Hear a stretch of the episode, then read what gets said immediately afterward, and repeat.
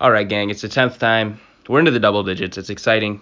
We're breaking ground on you know every limit you thought. We set this out. They said they'll never make it to two podcasts. They'll never make it to three. Look at us, ten. Who'd have thought? Who'd have thought? Ten podcasts. So this is beautiful. We got ten today.